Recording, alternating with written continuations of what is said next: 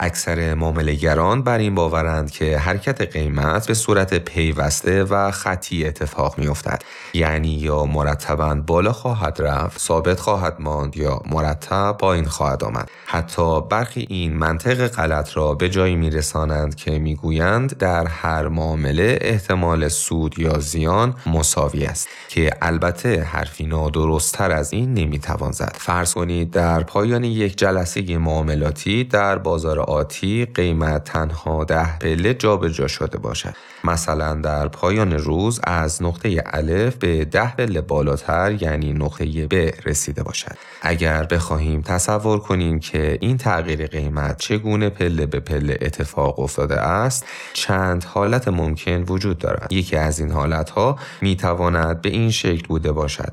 از نقطه الف قیمت چهار پله پایین بیاید مدتی ثابت بماند. سه پله پایین تر برود. دو پله بالاتر رفته مدتی ثابت بماند و بعد چهار پله بالاتر برود. دوباره مدتی ثابت بماند و سپس پنج پله بالاتر برود. همین حرکت را عینا تکرار کند. بعد یک پله پایین و در نهایت دو پله بالا برود و به نقطه ب برسد. در این مثال نحوه حرکت بسیار ساده تر از حرکت های معمول قیمت در نظر گرفته شد و تعداد حالات این حرکت ها مسلما بی نهایت است. حال اگر شما در نقطه الف خرید کرده باشید احتمال اینکه قیمت بالای این قیمت بماند چقدر است یا احتمال اینکه فردا یا پس فردا قیمت قبل از اینکه چند ده پله بالا برود دو یا پنج یا ده پله زیر قیمت ورودی شما نیاید چقدر است اگر قیمت زیر نقطه ورود شما رفت احتمال اینکه دیگر نتواند بالای آن بیاید چقدر است.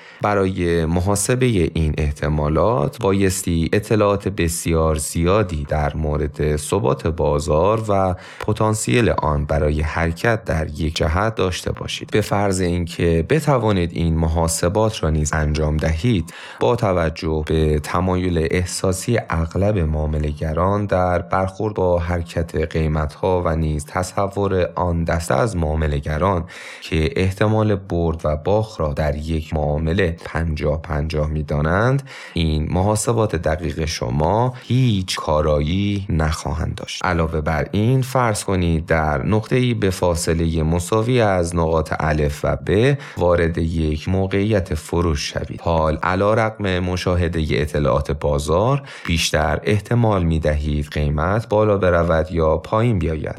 مسلما پایین آمدن را بیشتر محتمل می دانید چرا که احتمال افت قیمت بیشتر با باور شما سازگار است و در واقع باور به احتمال افت قیمت شما را بر آن داشت تا بفروشید و نه احتمال افزایش قیمت. این در حالی است که هر کدام از آنها افزایش یا کاهش قیمت به یک اندازه می توانند حاوی اطلاعات جدیدی در مورد آینده قیمت و پتانسیل حرکت آن در هر دو جهت باشند. حال این سوال مطرح می شود که وقتی شما وزن و اهمیت بیشتری را روی اطلاعات می‌گذارید که معید خاصه یا اعتقاد شما باشند یعنی به جای بیطرفی در برابر اطلاعات فقط آنهایی که متناسب با امیدها و نیازهای شما هستند را درک می کنید.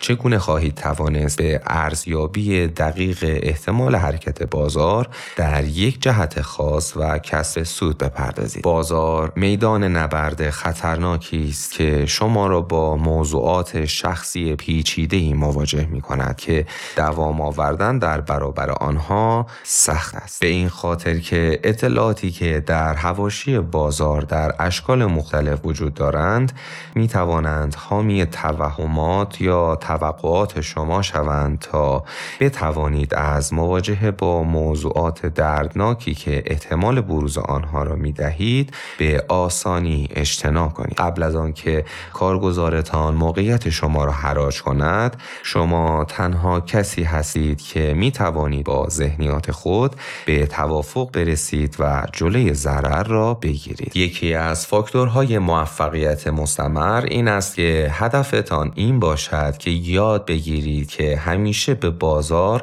اجازه بدهید تا به شما بگوید که احتمالا چه خواهد کرد. نه اینکه شما برای بازار وظیفه تعیین کنید و همچنین اجازه دهید بازار تعیین کند که چه مقدار کافی است. اما مسلما وقتی سیستم اعتقادات شما در مورد مفاهیمی مانند ضرر اشتباه هرس ترس ناشی از این باور که هیچ مبلغی کافی نیست و انتقام کاملا مستقل از بازار عمل می کنند این کار بسیار سخت است. می توانم حدس بزنم که بسیاری از شما از خود می‌پرسید که انتقام چرا. برای توضیح این بهتر است دوباره به سراغ مثال شرط بندی برویم. در قسمت قبل از این مثال عنوان کردیم که در یک مسابقه فقط می توانید آن مبلغی که ریسک کرده اید و روی آن شرط بسته اید را ببازید و بعید است مسئولیت باخت آن را بر عهده نگرفته باشید.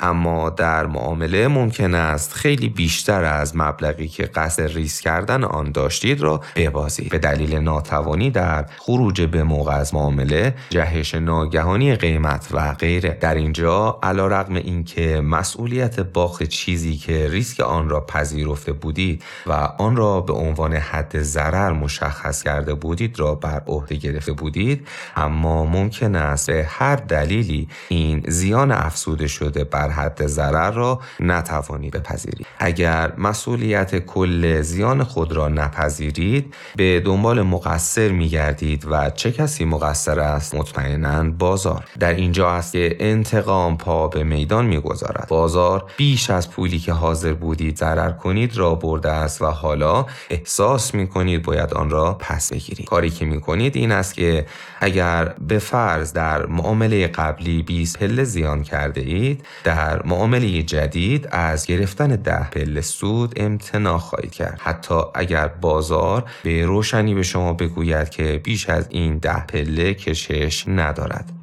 اما گرفتن ده پله سود در برابر 20 پله ضرر برای شما کافی نیست و صرف نظر از شرایط بازار اصرار شما بر این خواهد بود که باید حداقل 20 پله و ترجیحاً بیش از 20 پله به شما سود بدهد تا شما راضی بشوید. مسلما بین آخرین معامله شما و پتانسیل فعلی بازار هیچ رابطه ای وجود ندارد. اما تمام سعی شما این است که با اصرار رابطه ای ایجاد کنید. وقتی احساس اجبار می کنید که باید پولتان را پس بگیرید این احساس شما را در ارتباط خسمانه با بازار قرار می دهد بازار دشمن شما می شود و به جای آنکه به حرف بازار گوش کنید و خود را با آن هماهنگ کنید سعی می کنید در برابر آن قرار بگیرید و حرف خود را به کرسی بنشانید. اصلا هم به این نکته توجه نمی کنید که اگر خودتان اجازه نمی‌دادید بازار نمی توانست چیزی از شما بگیرد و